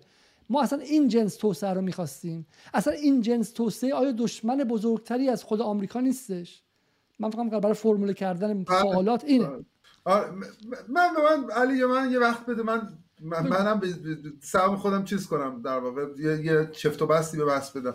کل بحث من اینه که از در دست کم از زمان پهلوی به این طرف آینده فروشی اتفاق افتاده. ولی می‌خوام می‌خوام راجع به همین مثال آخری که زدم بگم. در واقع شما از یک طرف می‌تونید سیاست مدا سیاست یعنی هنر اولویت بندی به یک معنا. یعنی بگی من بودجه رو می‌خوام اینجا سیاست گذاری دست کم خب؟ می‌تونی بگی من می‌خوام بزرگترین مال خاورمیانه رو داشته باشم یا بزرگترین چیز رو داشته باشم فلان ها رو داشته باشم یا یا بی خانمان نداشته باشم. و یه چیز بسیار مهمی هم است سیاست همیشه با مرگ یک ارتباطی داره. یعنی اینکه می‌خوای بگی که سیاست همیشه اینه که یک عده ای رو اولویت بندی می‌کنی که من ترجیح میدم اینها نمیرن ولی اینها بمیرن. سیاست یعنی همین. یعنی اینکه وقتی که شما وقتی که شما هورالعظیم رو به خاطر نفت خشک می‌کنید میگه که من بیشتر ترجیح اینه که پول نفت بیاد. ولی هور مهم نیست اگر از بین رفت. خب. مردم کشاورز رو بهشون پول میدم بهشون یارانه میدم اگر اگر خواستن از بین برن. یا اگر یا اگرم از بین رفتن از بین رفتن. مرزنشین ها اگر از بین رفتن اشکالی نداره. ولی تو تهران اتفاقی نیفته. یعنی همیشه اینه که ما چه ای رو ببینید کرونا ما رو متوجه یه چیزی کردش. کرونا ما رو متوجه اینه کردش که طبقی قشری که تا پیش از این توی این در معرض مرگ در معرض مرگ روزانه نبودند یهو در معرض مرگ قرار گرفتن. یعنی چی؟ یعنی اینکه اون کسی که توی خوزستان به خاطر آب میاد بیرون و میگه آب می‌خوام میاد و تو وضعیت کرونا میاد بیرون. احتمال هم داره کشته بشه بیاد بیرون. احتمال داره درگیری بشه بیاد بیرون. خب اگه نیاد بیرون میمیره از بیابی میمیره. این یعنی که بین این مردن و این خطر بین بین دو خطر یکسان چاره ای نداره میاد بیرون. اما توی آبان 98 توی دی ماه 96 این طبقه متوسط شهری نمی اومدن بیرون. یعنی یعنی هیچ هیچ چیزی نکردن حمایتی نکرده بودن. اتفاقی که این بار افتاد همین در واقع همین سیاست مرگ مرگیه که کرونا با خودش آوردش. اونم این که اتفاقا الان این طبقه متوسط برای طبقه متوسط شهری برای اولین بار فهمیدش که اونم ممکنه کرونا بگیره بمیره. چیزی نیست که بتونه با پول بخردش. در نتیجه یک لحظه فکر کرده یه لحظه یک لحظه ای به وجود اومد که این لحظه لحظه ای بودش که این دوتا به همدیگه وصل شدن. به خاطر اینکه در معرض مرگ قرار گرفت. تا پیش از این صدها نفر در واقع ما ما معضلات بسیار زیادی داشتیم. توی سیستان و بلوچستان به خاطر قاچاق بنزین در معرض مرگ بودن. این بر اساس با باز با سیاست های همین سیاست هایی که تو این کشور انجام شد. مرزنشین ها کول با اینکه چند تا کامنت هم بود که خود گیت شدن از حرفات. امیر بذار من سادش کنم. عذر می‌خوام. خب چون مخاطب باید بفهم. ببین بحثی که ما داریم می‌کنیم اینه. ما روایت هایی که کلا میشنویم در عرصه عمومی دوستان عزیز روایت هایی که رو به طبقات داراتر هستن حالا یا سرمایه اجتماعی یا سرمایه فرهنگی.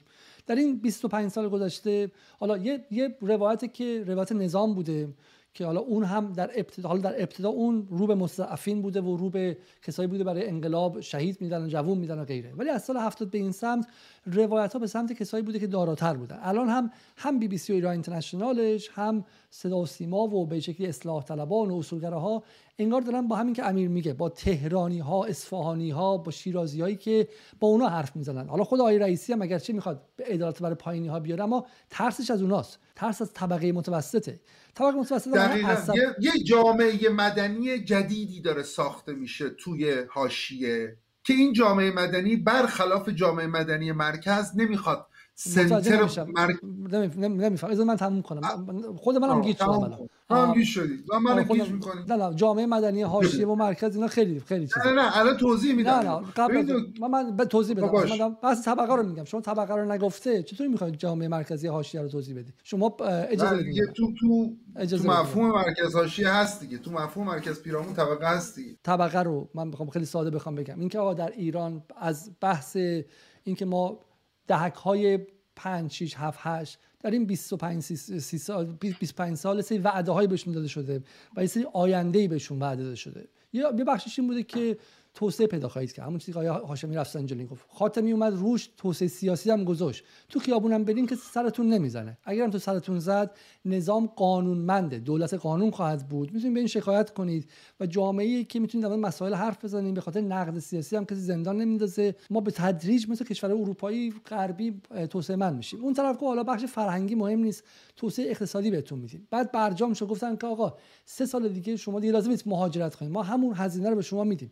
و همزمان هم ماشین دولت داشت کسانی که مستعد طبقه متوسط بودن تولید می‌کرد یعنی کسانی که از نظر فرهنگی طبقه متوسطن دانشگاه رفتن لیسانس فوق لیسانس گرفتن و می‌خوان که از نظر اقتصادی هم طبقه متوسط شن و این بنبست و انصداد اقتصادی در ایران در این به 10 15 سال از سال 90 به این سم تو این 10 سال نذاشته اینها همگام برن. این یعنی شما الان دو قسمت دارید. یک قسمتی که امیر میگه حاشیه خوزستان حاشیه سیستان حاشیه کارگران فصلی تهران توی اسلام شهر و قلعه حسن خان و شهریار اونایی که تو آبان نواداش میریزن بالا. ولی همزمان هم یه حاشیه دیگه داره به وجود میاد. حاشیه بچه لیسانسی که کار نداره و تو اسنپ کار کنه. و این مهمه چون مثلا توی اتفاقات بهار عربی اینا هم بالا ریختن. اینها هم بیرون بودن. همیشه مستعفین تای جامعه دهک یک و دو سه قیام نمی‌کنن. یه موقع که دهک 4 و 5 یا کسایی قرار بود دهک 6 بشن الان دهک 3 موندن قیام می‌کنن. برای همین از نظر از اون طبقاتی من بگم که ما کجا وایسادیم ولی قبل اینکه جلوتر بریم این حرفی که امیر در مورد کرونا زد رو من می‌خوام یک فیلم برای شما پخش کنم و بعد بهش برگردیم. میختریه. من الان اینجا نشستم کنار پدرم و امروز دقیقا دو هفته است که پدر من دیگه در این دنیا نیست به خاطر بیماری کرونا. پدر من از دنیا میره درست در روزی که در اروپا مردم میریزن توی خیابونا و برای صعود تیمشون جشن و پایکوبی می‌کنن.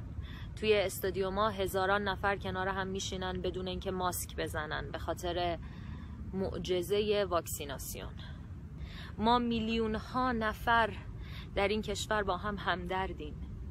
میلیون ها نفر که هر کدوم رو هر روز شما با یک بهونه جدید حق زندگی رو ازش می‌گیرین. ما از شما بیزاریم. ما از شما بیزاریم. ما از شما تنفر داریم. ما خشمگینیم. و خشم ما داره از قدرت شما بزرگتر میشه. خب این ویدیویی که خیلی تو ایران وایرال شد و همه دیدن و غیره و علتی که من گذاشتم این بود که این مثل اینکه بازیگر واقعی هم هستش. من اول فکرم شاید ساختگی باشه چون خیلی جسارت می‌خواد چنین ویدیویی رو بیرون دادن. ولی خب پدرش فوت کرده بغل سنگ پدرش وایساده و داره داره میگه دیگه چیزی برای از دست دادن آینده ای نداره که بخواد نگرانش باشه. حالا اینجاست که بحث آینده به خشمم گره می‌خوره. و اینجاست که حالا من شخصا می‌خوام وارد شم و یه چیزی فقط قبلش بگم. و یکی از بحث اینه که حالا باز میگن تو خارج از کشور نشستی. ولی بعضی وقتها ملت ها به لحظه ای می‌رسن که دست به خودزنی بزنن. اتفاقی که در سوریه افتاد. اتفاقی در خیلی جاها میفته یعنی وقتی شما احساس کنی که افق آینده ای نداری درست یا غلط حالا حتی اگر با منیپولیشن یا با پروپاگاندای سعودی و انگلیس هم تشدید بشه این قضیه ولی نظام سیاسی نتونه به تو آینده ای بده که تو باورش کنی و تو اعتماد کافی به نظام سیاسی نداشته باشی که می‌تونه بهت آینده بده. نظام سیاسی از سال 57 گفته ما بهت آینده میدیم. الان نه الان وقت 8 سال جنگ تحمیلیه. الان نه الان این برهه حساسه. الان نه الان وقت چه می‌دونم مقاومت و جنگ فلسطینه. الان نه الان وقت جنگ سوریه است. الان نه الان وقت تحریم اوله. الان نه وقت تحریم دوم و ترامپه. الان نه نظام یک دست کنیم که مقاومت کنیم. تو دیگه اعتماد تو که از دست بدی دیگه غیر از اون هسته خیلی سختی که میگه اصلا ما می‌خوایم بریم تا تا شهادت پیدا کنیم. یا اینکه نه صاحب منافعی شده بالاخره بخاطر گروه هم در این سالها صاحب منافع شدن. غیر از اونها بقیه میگن آینده ای نداریم. حالا تو این آینده نداشتن برخوردهای متفاوتی میشه. ایده میگن که ما آینده نداریم. پسیو میشیم منفعل میشیم کاری نمی‌کنیم. و ایده هم میگن که مثل این دختر مثل این خانم. میگه که خشم ما از ترسمون بیشتر شده از قدرت تو بیشتر شده. و این داره یواش یواش باروتی که داره به سمت منفجر شدن میره در بخشی از جامعه. و این بسیار چیز ترسناکه چون افقی اف هیچ گونه افقی برای بهتر شدن اوضاع هم نیستش. شما با اپوزیسیون که نگاه می‌کنید هیولاهایی هستن که از بدترین و تندترین نیروهای چه می‌دونم داخلی هم ترسناکترن. خب یعنی هیچ گونه شکی در مورد این نیستش که از ترامپ و پومپئو و از مسیح علینژاد و از بن سلمان که به اپوزیسیون در نمیاد که سال 57 پشتش سال 50 سال ملیگرایی و پشتش چه می‌دونم مهمترین آزادی خواه ترین عدالت خواه آیت الله های ایران مثل طالقانی 15 سال زندان کشیده و منتظری 15 سال زندان کشیده و خود آیت الله خمینی تبعید رفته و جماعتی از چریکا و غیره و غیره و از دلش این وضعیت در اومد. حالا همین حالا بحث بحث این که به هم دیگه بحث میشن. ولی یه سوالی از امیر دارم. آیا واقعا فکر می‌کنید که بین طبقه متوسط که به خاطر کرونا به خاطر اینکه حالا نماینده سیاسیش نیومده به خاطر اینکه هر روز یه جایی احساس کرده که نظام داره تو سرش می‌زنه و اون طبقات پایینی اون زنه تو خوزستان همبستگی به وجود میاد؟ نق... به touch point نقاط لمس به وجود میاد که می‌تونه تبدیل به همبستگی بشه می‌تونه می‌تونه تو در همون حد نقاط لمس باقی بمونه. من یه, یه،, یه،, یه چیزی درباره ماهیت توسعه توی ایران چون این این برای دولت آقای رئیسی بی نهایت مهمه. دولت آقای رئیسی حمایت خیلی ساده حمایت دست کم بخش اعظمی از طبقه متوسط شهری رو نداره. حمایت بخش مهمی از در واقع بخش مهمی از حتی چیزم نداره. طبقات پایین رو هم نداره. یه, یه،, یه تفاوتی وجود داره در واقع بین دولت آقای رئیسی و دولت های مثلا دولت آقای روحانی. اونم این بودش که دولت آقای روحانی سوار مردمی شده بود که در واقع سوار بر موج مردمی شده بود که پیشاپی ساخته شده بودن. یعنی توی دوم خورداد اون مردم شکل گرفته بودن. سیاست دو تا چیز می‌سازه. دو تا دو تا دو عنصر رو می‌سازه برای اینکه سیاست بشه.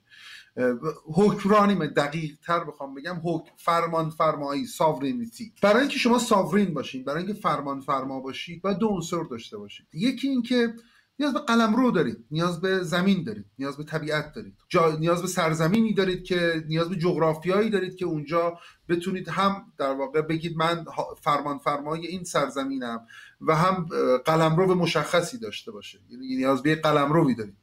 دو اتفاقا نیاز به مردمی دارید. باید بتونید مردمی بسازید. یعنی بگید که اینها مردم من هستند اینها داخل امتن اینها داخل خارج از امتن. اینها اصلا مردم نیستن. یک اتفاقی افتادش و این اتفاق ترسناکه که این مدل توسعه در واقع مدل توسعه انتحاریه چون هر دوتا رو داره می‌زنه. یعنی یعنی شما از یک طرف توی همون پروژه سیاسی که شما توضیح دادید داره بخش زیادی از مردم رو می‌زنه. یعنی گفته شما نباشید. یعنی بخش از زیادی از مردمی که خودی ساخته بود رو مردم این سیاست بود رو داره می‌زنه. و مدل توسعهش هم اتفاقا در واقع همین مردمی که در این مردم رو با کوچیک کردن طبقه متوسط این مردم رو داره از دست میده با از با با حمله به محیط زیست داره در واقع اون زمین رو از دست میده. اما نکته مهم اینجاست پر توی پروژه آینده چطوری این دوتا قرار آیا قرار بازیابی بشن یا نه؟ یا قرار سیاست توسعه تو ایران انتحاری عمل کنه و, و, و و تا ته پیش بره؟ چه نیرویی قرار جلوی این انتحار رو بگیره؟ چه نیرویی قرار در واقع احیا کنه بازسازی کنه در واقع و بسازه مردم جدیدی رو؟ و این تو امان هم یک فرصت برای آقای رئیسی هم یک چالش بسیار بزرگ. آقای رئیسی می‌تونه مردم جدیدی رو بسازه. اگر بتونه سیاست توسعه رو تو ایران عوض کنه. اگر بتونه سیاست توسعه رو تو ایران اجتماعی کنه. و, و, اتفاقا و, و سیاست تو توسعه رو تو ایران مبتنی بر همین زینفعان محلی بکنه که الان میگن آب می‌خوایم خاک می‌خوایم بذر می‌خوایم نهادهای دامی می‌خوایم. مبتنی بر تجار محلی بکنه. ببینید ما یک شبک فابریک اجتماعی مورد حمله قرار گرفته. حمله اصلی اونجا اتفاق افتاده. یعنی یه, یه نکته مهمی هستش. این کشور در واقع اون, اون, اون بخش بومی این کشور بخش بومی منظورم خورده برجوازی سنتی این کشوره. به سه رکن به سه رکن متکی بودش. رکن اول بازارهای محلی بودن رکن دوم فناوری زمین بودن حالا فناوری زمین منظور کشاورزی سیادی یا, یا, یا هر چیزی که از زمین به دست میاد حاصل میشه. رکن سوم شبکه های طایفه‌ای و خیشاوندی بودن این ستا بهشون حمله شده. شما اگه ده سال پیش می‌رفتید بازار کاشان 15 20 سال پیش می‌رفتید بازار کاشان اونجا شما اجناس چیز می‌دیدید محصولات دستی کاشان رو می‌دیدید که به یک شبکه محلی از در واقع چیزا وصل بودش. الان شما جنس چینی می‌بینید. چرا؟ چرا؟ چون دو تا چهار نفر توی اتاق بازرگانی این رانتو دارن که اونها با انحصارات تجاری جنس رو وارد کنن. من نکتم سر اینه جنبندی می‌کنم. به عنوان جمله دو جمله آخر اونم اینه که به جامعه حمله شده به قلمرو به سرزمین هم حمله شده. اگر آقای رئیسی بختی برای خودش قائله بدون اینکه وعده بده من آینده ای می‌خوام بسازم باید مدل توسعه رو چنان عوض کنه که مردم به مردم این مردم جدیدی که الان معترضن در واقع تبدیل به مردم جدیدی بشن و زمین بتونه طوری به یک نحوی خودش رو احیا کنه. بسیار خوب. حالا یه کامنتی داشتیم میگوش که آیا علیزاده شما بالا کلمه اساتیک شوخی مدافع وطن بودین؟ مطمئنم خودتونم قلبا خائن سرنگونی کشور وطنت نخواهی بود. حالا اول من که از همون اول گفتم که معتقدم شما شاید جوون باشین خیلیتون یادتون نیاد. یه دو قلوهایی بودن در ایران لاله و لادن و امیر باید یادش باشه. که اینا با هم بله. دو قلوهای به هم چسبیده ای بودن که تا سال 2003 فکر کنم. تا سال 82 هم با هم زندگی کردن و تصمیم گرفتن اصلا جداشن و در عمل جراحی یکیشون فوت کرد بعدی هم فوت کرد. من معتقدم که جمهوری اسلامی مسلما ایران نیست. ایران وسیعتره و اینکلوسیو به شکلی فراختر از جمهوری اسلامی. جمهوری اسلامی بدون شک نظامی خودی غیر خودی بسته است. علی علیزاده در جمهوری اسلامی تا ابد هم وایسه و هیچ کار خلاف منافع ملی هم نکنه حتی بخشدار دورافتاده ترین روستا و جام نخواهد شد. امیر خراسانی هم در این نظام هیچ جایی نخواهد داشت. یعنی و, و, و 95 درصد بقیه جامعه 95 درصد در اون سیکل نخواهند بود تا ابد. در حالی که تو در 60 اینطور نبود. در 60 جمهوری اسلامی باید برعکس کرد. اگر شاه یه گروه خیلی بسته جمهوری اسلامی باید در باز کرد. گفت تمام اکثریت مردم این جامعه. چپا رو حذف کرد سکولارا رو حذف کرد. ولی اون موقع اکثریت مذهبی بودن سنتی بودن. گفت همتون بیاین تو. بیاین سهمتون رو بدین بچه رو بفرستین جبهه. از نظام دفاع کنین سهمتون رو وردارید شرکت منافع عام بود شرکت سهامی عام بود. ولی الان اینطور نیست. الان شما مذهبی هم باشید طرفدار حتی اسلام هم باشید نه. باید بخشی از اون خانواده باشید. برادرتون باید داماد فلانی باشه خواهرتون باید عروس فلانی باشه و یه نظام بسته با این حال با این حال با همه نقدی که من به جمهوری اسلامی داشتم از اول گفتم که سرنوشت 85 میلیون ایرانی ایران و همینطور مردم مظلوم منطقه. مردم عراق هم به شکلی اون چه گناهی کردن؟ او مردم افغانستان هم آدمن. ما نباید فقط به سرنوشت خودمون نگاه کنیم. همه اونها به جمهوری اسلامی گره خورده. از بین رفتن جمهوری اسلامی یعنی قتل عام ده میلیون نفر در کل منطقه جنگ های فراوان طمع برای ایجاد کردستان بزرگ طمع برای بلوچستان مستقل جنگ در پاکستان این کل منطقه یعنی چیزی که آمریکا می‌خواد. تبدیل منطقه به زمین سوخته که چین نتونه بیاد از اونجا بهره برداری کنه. چون ممکنه آمریکا به این زمین نیاز نداشته باشه. اما لازم داره که اون رو برای رقیب تا سال 2050 غیر قابل استفاده کنه. برای همین من حتما از از بین رفتن ایران به هیچ از از بین رفتن جمهوری اسلامی به هیچ وجه استقبال نمی‌خوام.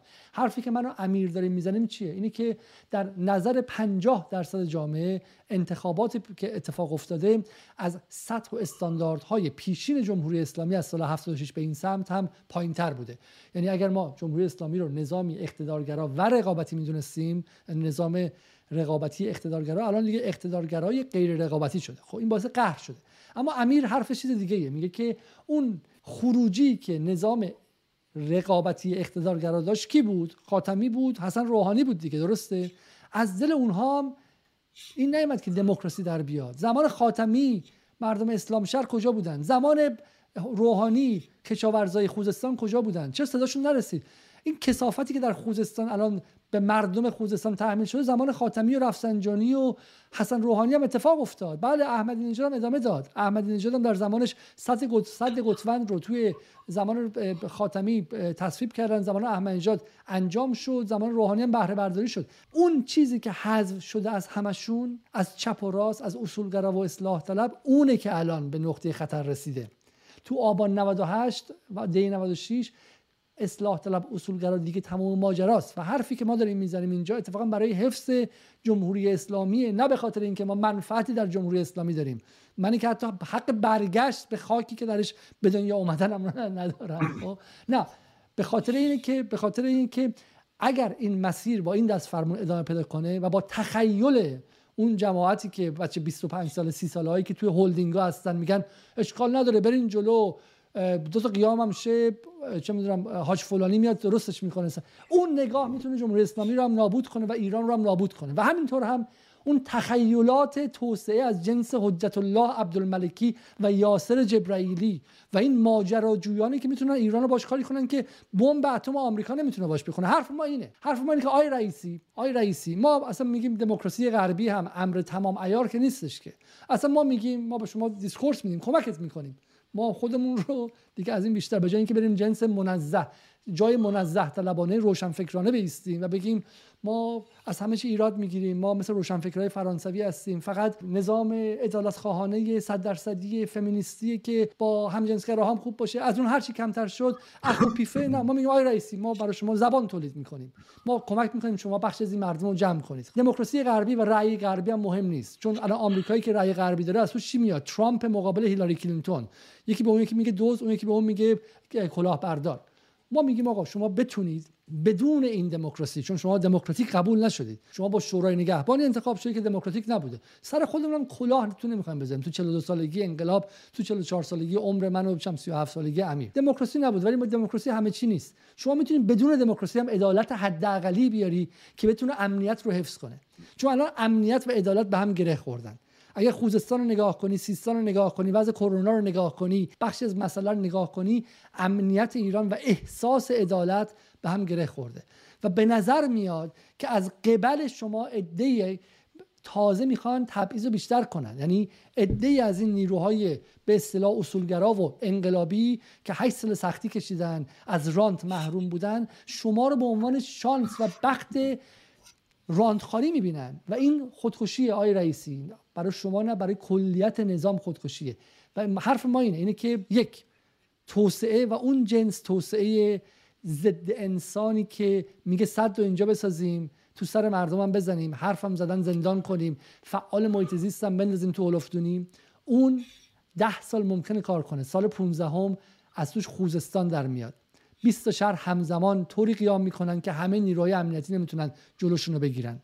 اون جنس توسعه ای که میگه بریم جلو بحث اسمش چیه؟ مقاومت مقابل آمریکا بدون مردم جواب نمیده. مثل قضیه سوریه میشه بعد شبانه بچه های مردمی که اونجا با رشادت شهید شدن رو بیارین و شما دفع کنید و ایران توان یک جنگ پنهان دیگه نداره. راه تزریق مردمه. نه به واسطه صندوق رأی که حالا اون سمت نرفتید خب؟ به واسطه عادلانه کردن. و اول از همه عادلانه کردن اقتصاده. در حالی که ما همین الان می‌بینیم از دل طرح سیانت اسم اسمش هم زینفعان داره در میاد بیرون. همین الان داریم می‌بینیم که جنس حرکت جنس حرکت استفاده از یک دست شدن نظام برای ارتباط ارگانیک با مردم گرفتن نیستش. همین جان سه دقیقه دیگه داریم و می‌خوام بحث تموم کنیم. حرف آخر تو بزن چون خیلی طولانی شده. کاش که زودتر می‌گفتیم. خب من منم رو به جلو حرف می‌زنم در واقع. رو به جلو حرف آینده همیشه امکانات متعددی داره تو یعنی اتفاقات متعددی توش می‌تونه بیفته. ولی خیلی انزمامی می‌خوام بگم الان توی در واقع سمپات های آقای رئیسی سمپات های آقای رئیسی. آره سمپات های اصولگرایان دو گروه به طور خاص وجود دارن. یک گروه که عمیقا هیچ تفاوتی با آقای زنگنه با آقای نوبخت با آقای نمی‌دونم نعمتزاده هیچ تفاوتی ندارن. فقط فقط مثلا شما که این طرف رشد کردن. یعنی اونها عمیقا معتقدن اونها نتونست اینها قرار پروژه ای رو که زنگ و نوبخت نتونستن پیا پیش ببرن اینها می‌توانند پیش ببرن. خب یک گروه اینها هستن که اینها اگه استیلای اینها به معنای نابودی سرزمینی کشوره. خب سرزمینی هم که بگم چیز عجیبی نیست. به معنی همین همین سرزمینیه. خب یعنی زمین و آدمایی که روش راه میرن. دو یک گروه یک گروه که اینها عموما تکنوکرات های در واقع اصولگرایی هستن که یه, یه دو نسل دارن. یعنی یه نسل قدیمیشون که توی دولت آقای احمدی نژاد استفاده شده ازشون. یه نسل جدیدتر هم دارن که خب بسیار خطرناکن. یک گروه دیگه هم هستن کنار آقای رئیسی که اینها متوجه تا کم یا بیش متوجه ماجرا شدن. بخشی مثلا تعدادی از اینها توی مجلس ایران هم هستن. خب که اینها مثلا همین طرح در واقع دنبال اینن که مثلا مالی مالیات ها رو بتونن در واقع ساماندهی کنن. نظام بانکی ایران رو بتونن ساماندهی کنن. حجم زیاد منابعی که اینجا متراکم میشه رو بتونن در واقع یه شکلی سامان باز توضیح کنن که که بتونن به اقشار در واقع بتونن یه نوعی از عدالت اجتماعی رو برقرار کنن. گروه اول به آقای رئیسی میگه که تو باید به طبقه متوسط شهری باج بدی خب؟ تو باید برای اینکه اونها رسانه دارن می‌تونن پوست تو بکنن. گروه دوم حرف خیلی خاصی از این حیث با آقای رئیسی نمی‌زنه. باید با, باید با آقای رئیسی گفتش که شما الان تو در در واقع در یک لحظه بسیار مهم هستید. از این جهت که می‌تونید یا در, در آینده یک, یک زمین ساز یک رستگاری ملی برای این کشور باشید. چون اون ظرفیت در طرف شما جمع شده. یا زمین ساز یک فاجعه ملی. خب. در نتیجه پیشنهاد روشن من اینه که باید برن در کنار کارهای دیگه ای که می‌کنن باید برن سراغ کارهایی که در واقع آینده اجتماعی رو تضمین می‌کنه. یعنی اینکه این این این فابریک اجتماعی بافت اجتماعی رو ترمیم کنن. اتفاقا با این گفتار نولیبرال که میگن کارها رو بسپاریم به مردم ولی منظورشون از مردم یه قش مشتی سرمایه داره که سرمایه داره که شهر رو میچرخونن و کشور رو میچرخونن. به, به این معنا دوباره باید دلالت داد که آره بسپارید به مردم. مدیریت آب رو بسپارید به مردم. مدیریت مراتع رو بسپارید به مردم محلی اونجا. به تجار محلی به تجار محلی میدون بدید. در واقع مدیریت در واقع مراکز کار رو بسپارید به کارگرا. بسپارید به مردم. این قرار نبود بسپارید به مردم. از کی تا مردم شدن فقط صرفا اتاق بازرگانی؟ از کی تا مردم فقط شدن نمی‌دونم یه عده نمی‌دونم آقازاده راندخور اگه مردید واقعا اگه قرار بسپارید به مردم این واژه ما می‌خوایم کارها رو بسپاریم به مردم شده اسم رمز در واقع انباشت چیز. ولی من میگم آقای رئیسی تو بیا واقعا خب با همه این توصیفاتی که شما که بیا واقعا بسپار به همین مردمی که الان میگن آب می‌خوایم زمین می‌خوایم در واقع چی میگن کار می‌خوایم شغل می‌خوایم. من تمام.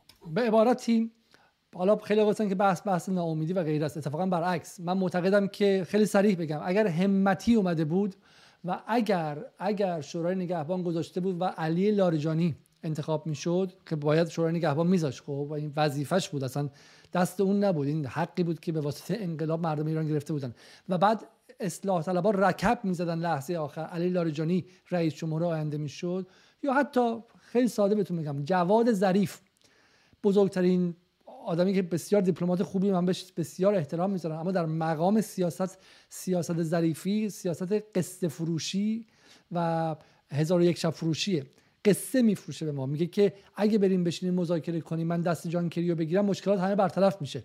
توی ساختار و پارادایم ذهنی ظریف هم معلوم نیستش که اگه دست جان کریو بگیره چگونه صد گتفن ازش جلوگیری میشه.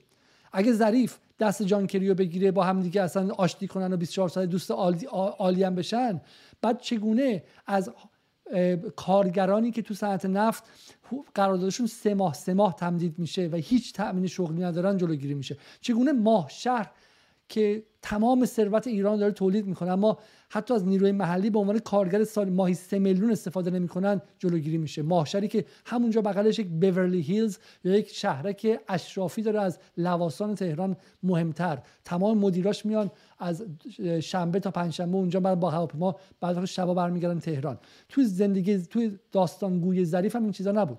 دو نوع داستان داستانی که میگه باید بریم تا تای خط مقاومت کنیم. مردم هم مهم نیستن و لازم هم هستش که فعلا این راه رو ادامه بدیم بدون مردم. و داستانی که میگه نه بریم با آمریکا بسازیم جفتشون دو نوع داستانن و حرف ما اتفاقا اینه که اتفاقا همین آقای رئیسی هم با همین سرمایه اجتماعی اندکش چون رأی که اوورده رأی اکثریت نبوده با همین سرمایه اجتماعی اندکش می‌تواند هم از فاجعه جلوگیری کنه همین که امید رو بازسازی کنه و همینطور هم آینده بسازه برای مردم. مردم هم فقط بالا شهری تهران نیستن.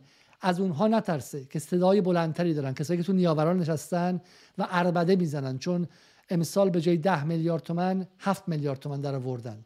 امسال به جای سه بار سفر به خارج از کشور یه بار سفر رفتن و اربده می‌زنن و 24 ساعت فوش میدن به سر تا سر کشور و چه می‌دونم نظام سیاسیش و غیره. اگه رئیسی از اونها نترسه و از صاحب رانتای حزب اللهی جامهوری هم نترسه چون اونا هم عربده می‌زنن. اونا هم اگه رئیسی بخواد باشون همکاری نکنه و باج هاشون رو نده از فردا شروع می‌کنن مدرک میارن بیرون امنیتی می‌کنن داستان رو. جناح تو خیابون میفرستن. الله اکبر الله اکبر کنان. بحث حجاب مطرح می‌کنن. کشور به فساد کشیده شده. پرونده سازی می‌کنن و غیر. اونها منفعت می‌خوان. بحث اینه. الان گروه های صاحب نفت در ایران وسیعن و همشون قدرت دارن. کسایی که قدرت ندارن دهک یک و دو و سه و چهار و پنج و شیشن و هفت حتی. خب اونها که قدرت ندارن. ولی همین الان اتاق بازرگانی قدرت داره. دعوای من وقتی دعوا رو دنبال می‌کنم. دعوای کرونا رو دنبال کردم. پدرام سلطانی پدرام سلطانی که تو فضای مجازی هم زیاد حرف می‌زنه کلاب هاست هم زیاد هستش. یه توییت خیلی معروف داشت که آسترازنیکا رو دارن میفروشن سه دلار. ما با برکت داریم تولید می‌کنیم؟ 8 دلار. من با کسانی که مسئول بودن حرف زدم. خودش بعدا می‌خواست به وزارت بهداشت و اطرافیانش به وزارت بهداشت می‌خواستن آسترازنیکا رو وارد کنن 15 دلار. مسئلهش خودش بوده وارد کننده است. اتاق بازرگانی متضرر شد سر قضیه برکت. برکت هم خورد توش شک نکنید. دو تا زینف دارن با هم میجنگن. خب برای همین این وسط سوال این که حقوق مردم عادی چی میشه؟ این وسط. و ما معتقدیم که رئیسی دیر نشده. روحانی ضد مردم بود. ولی رئیسی می‌تونه نگاهش به اون پایین و اون حاشیه ها باشه و نه به شکل اعانه نه به شکل خیریه نه به شکل پرتاب کردن تکی استخوان جلوی مردم. می‌تونه باشون ارتباط ارگانیک بگیره. حرفی که امیر می‌زنه حرف ساده ایه میگه دموکراسی به شکل غربی دو تا آدم با کروات وایسن و با کت شلوار و با هم مناظره کنن به شکل آمریکایی و انگلیسی. اون اون تو ایران کار نکرد. بسیار خوب. اونو به ما ندادین. اصلا حالا به درد ما می‌خوره یا نه به کنار. ولی این جنس دموکراسی که اگه می‌خواین صد بزنید میرین با کشاورزای اون منطقه حرف بزنید. من الان بحثی که دارم می‌کنم تمام فاجعه خوزستان برای اینکه مردم نداشته. مردمش نتونستن زودتر صداشون به مرکز برسه که داریم خفه میشیم. ریزگردا داره خفهمون می‌کنه. اگه ریزگردای خوزستان تو نیاوران تهران بود 20 سال پیش حل شده بود. مثلا اینه. اون مردم رو بذارید ساخته بشه و بدون این مردم که می‌تونه توی کارخونه باشه اتحادیه باشه سندیکا باشه نیروی محلی باشه حتی نیروی بسیجی باشه که داره اعتراض می‌کنه. بذارین بسیج خودش باشه. همه این نیروها اگر باشن میشه آینده رو ساخت و آینده موجوده. به ویژه اینکه پروژه پرهزینه امنیت ملی ایران که متعلق به مردم ایرانه اون موشک ها متعلق به مردم ایرانه غنیسازی متعلق مردم ایرانه داره به جایی می‌رسه که تضمین امنیتی برای ایران بگیره در سطح خارجی. اما اون تضمین امنیتی بدون تضمین مردمی داخل کار نخواهد کرد. و این تخیل در بخشی از اطرافیان رئیسی هست که بی مردم مقاومت رو انجام بدن یا مقاومت رو تحمیل کنن به مردم. و این باعث نفرت مردم از مقاومت میشه و باعث افزایش تنش داخلی میشه. و ممکنه که زمانی که برای گرفتن تضمین تضمین امنیتی برای ایران لازمه بیشتر از زمانیشه که صبر مردم در داخله. امیر جان جمله آخر بگو. خیلی بحث طولانی شد. و این هفته تموم کنیم. آره من فکر می‌کنم گفتمانی که میشه ماش روش وایستیم. خب و اونجا آقای رئیسی بخوایم که تعهد بده همین گفتمانی که جست و گریخته سعی کردیم امشب بخش بعض در واقع اجزای اصلیش رو راجع صحبت کردم. ما باید اینجا وایسیم و اینجا اتفاقا اینجا جاییه که باید پرورشش بدیم. مرسی. خیلی خیلی ممنون از همگی. شب همگی به خیر تقاضا می‌کنم که تا الان 437 نفر در این هستن. حدود 500 نفر بخش اصلی برنامه رو دیدن. 119 نفرتون لایک کرده. یعنی حدود 300 نفر 300 نفرتون لایک نکرده. از ازتون خواهش می‌کنم که همین الان ویدیو رو لایک کنید. اجازه میده که ما بیایم بالا. عضو کانال ما بشید. اگر لازمه یه دونه ایمیل درست کنیم و بتونیم عضو کانال شین این هزینه برای شما نداره و همینطور به PayPal نقطه me خط مایل جدال کمک کنید و یک اکانت بانک ملی هم هست که من در داخل می‌ذارم. اگر در وسعتون هست حدود 50 هزار تومن به جدال کمک کنید که ما بتونیم برنامه ها رو ادامه بدیم edit کنیم. همین الان من این برنامه ها رو برای اینکه بتونم صوتی بگذارم طول می‌کشه edit ش رو خودم انجام میدم. می‌خوام سعی کنیم یک نفر بگیریم که این کار رو کنه. برای همین وقت نمی‌کنم که سر خیلی مسائل برنامه تولید کنم. شبتون بخیر. تا هفته آینده خدا نگهدار.